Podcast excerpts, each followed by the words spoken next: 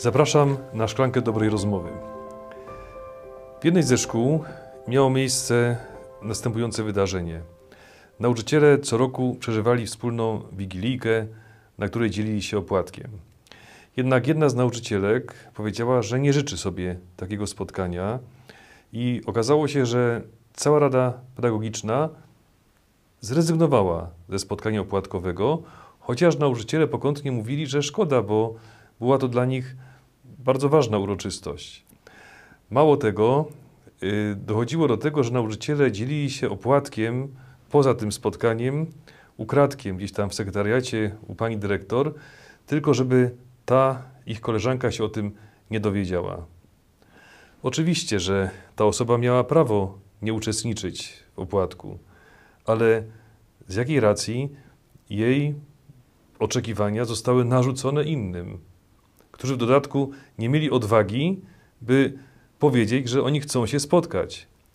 Tę, tą koleżankę mogli zaprosić, mogła razem z nimi usiąść, nie musiała się dzielić opłatkiem, albo mogła tylko skorzystać z posiłku, albo po prostu nie przyjść. To by już zależało od jej woli.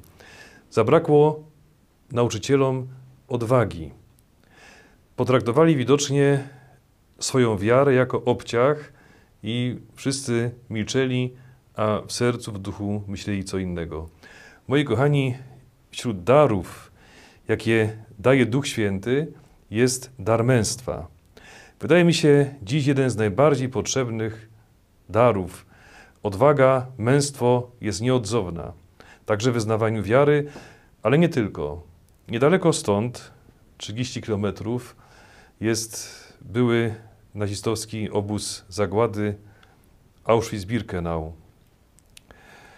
Pewnego razu zwiedzała obóz grupa licealistów, tutaj z naszej diecezji, i po, po obejściu, po zwiedzeniu obozu spotkał się z nimi ksiądz Manfred. To jest kapłan diecezji Aachen, który mieszka niedaleko obozu, działa w Centrum Dialogu i Modlitwy i sam już urodził się po wojnie, ale jak mówi, swoją posługę w tym miejscu rozumie jako taki znak, działanie w tym kierunku, żeby ostatnie słowo w tym strasznym miejscu, piekle na ziemi, nie należało do nienawiści i zła, tylko do miłości. Pewnego razu właśnie ta grupa licealistów zakończyła zwiedzanie obozu.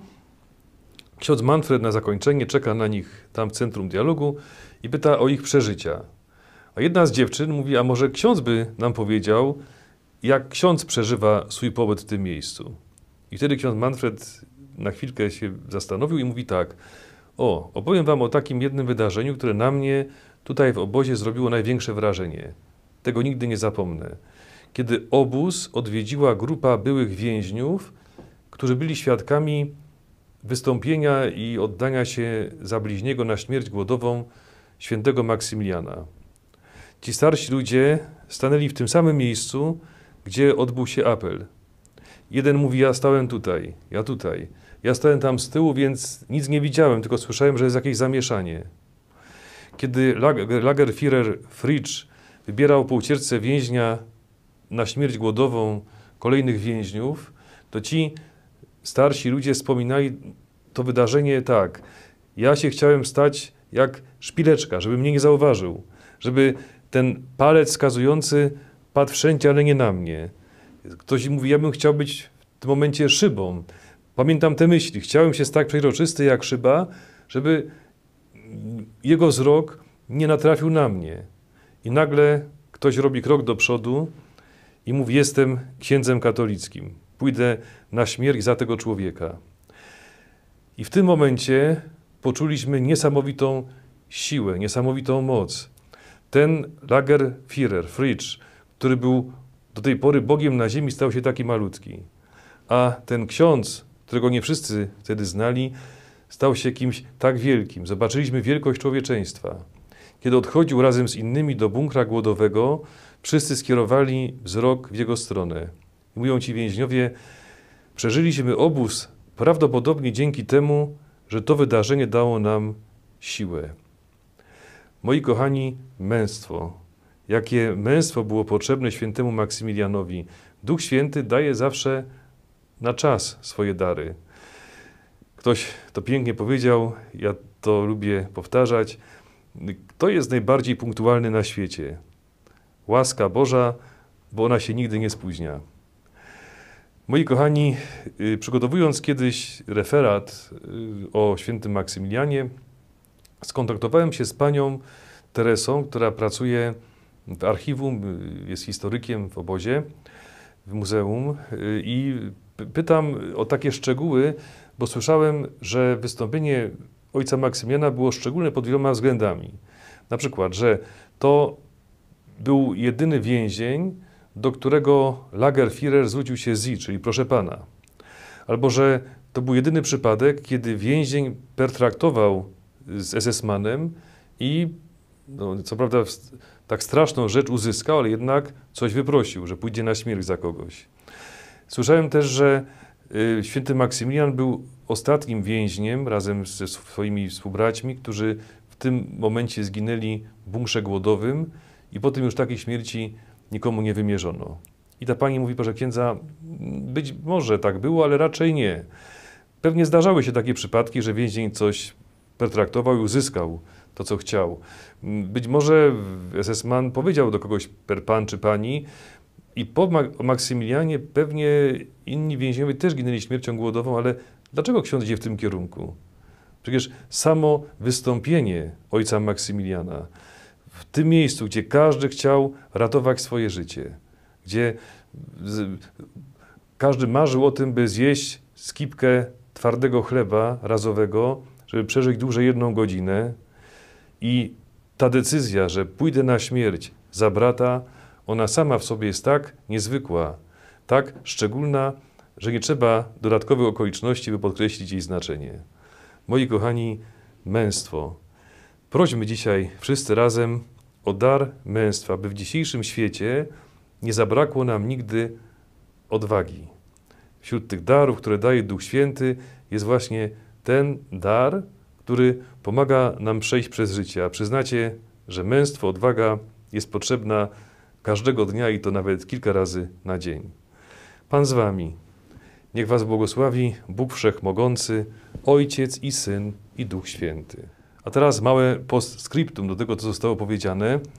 Otóż to powiedzenie, ta fraszka, że łaska Boża jest najpunktualniejsza na świecie, bo ona się nigdy nie spóźnia, to została mi przekazana przez księdza Piotra Górę, producenta naszych filmików, który gdzieś w czasie rozmyślenia w seminarium zaczął nagle takie myśli sobie zapisywać i ma ich na tyle, że być może kiedyś uda się wydać jakąś ciekawą książeczkę. Ja go do tego zachęcam, bo one są naprawdę bardzo fajne i takie trafne.